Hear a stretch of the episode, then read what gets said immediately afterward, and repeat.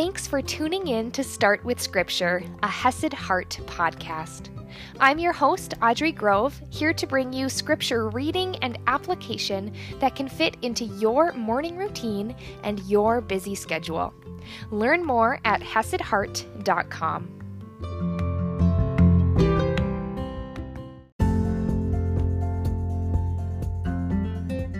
Good morning, my friends. I'm so excited today. We are focusing in on God's provision, how He provides not only for our needs day to day, the food we'll eat, the clothes we'll wear, the roof over our heads, but also how He provides in unexpected ways in regards to our purpose, in regards to ministry, to sharing the gospel for Him and these unexpected opportunities. That if you start to open your eyes and pray that God would help you see these opportunities, it's amazing the crazy ways that God will show up in our lives.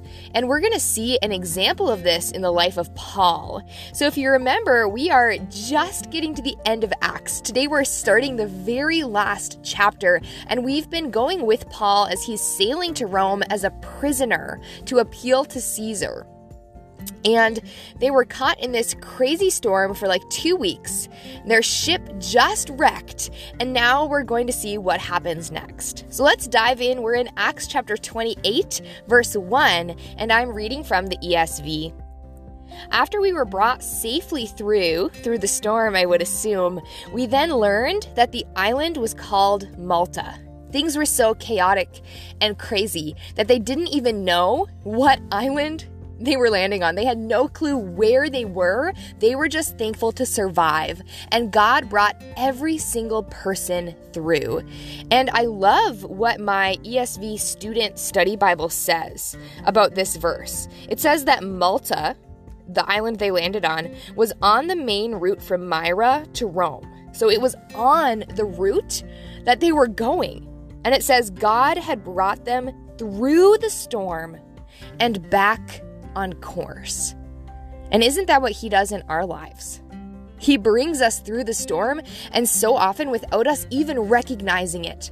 In the storm, we're lost, we're confused, but He has a way of directing us and bringing us back on course, even in the midst of the crazy. Continuing on, the native people showed us unusual kindness. For they kindled a fire and welcomed us all because it had begun to rain and was cold. So here is the first instance of God's provision.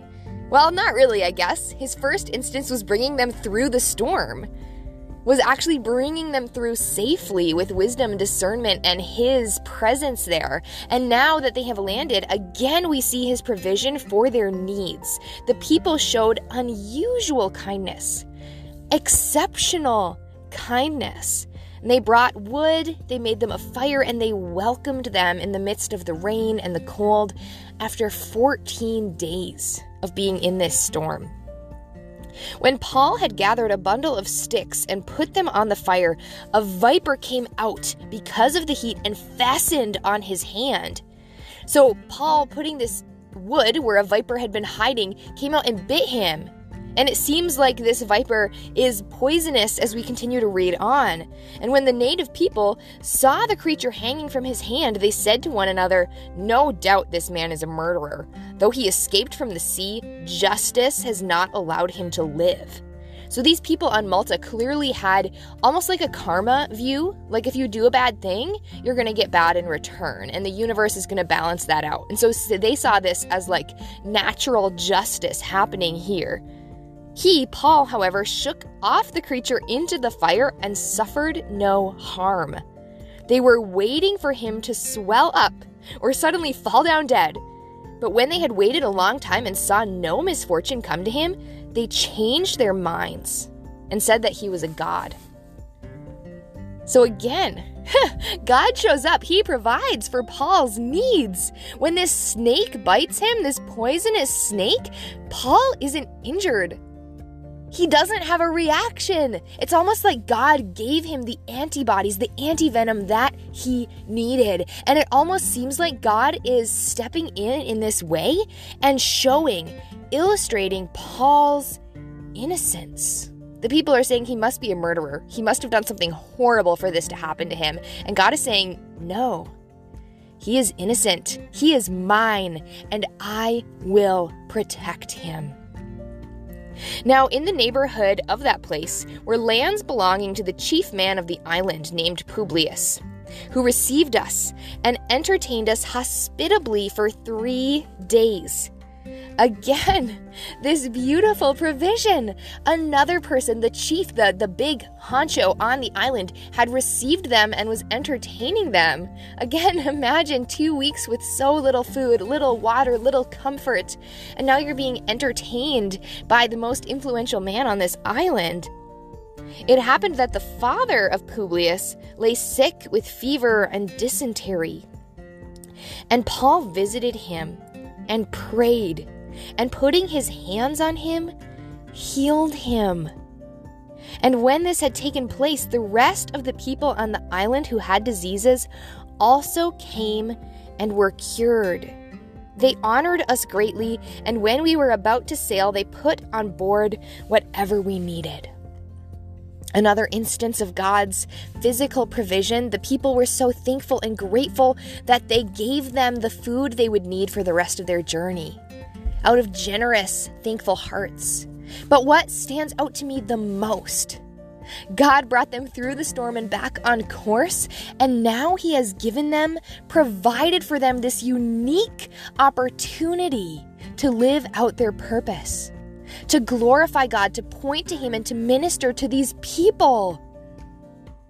The big head honcho had an illness in the family, and Paul was able to be there to pray and healed him. And then he was able to do the same for all of the people who were sick on the island. God can use the misfortunes, God can use the storms for His glory. And there's often hidden opportunities there that He has planned and that He provides for us. So I want you to think back on some of your storms, some of your biggest challenges, some of your biggest hurts. And I want you to think have any opportunities come from that? Has God used that in your life was there a hidden opportunity there that God provided for you to point to Him to live out your purpose? If there is and you've seen that, praise God, celebrate that. And if there isn't, pray that God would open your eyes to that hidden opportunity because God works in mysterious ways and He uses everything for His glory, even these storms that I know can be so painful. And I don't know the specifics of your life, but I know that God can use that. And I know that if you pray for opportunities, He will use that. So remember in the storm, God will bring you through and He will put you right back on your path of purpose. And I will see you tomorrow morning. You guys, let's get connected.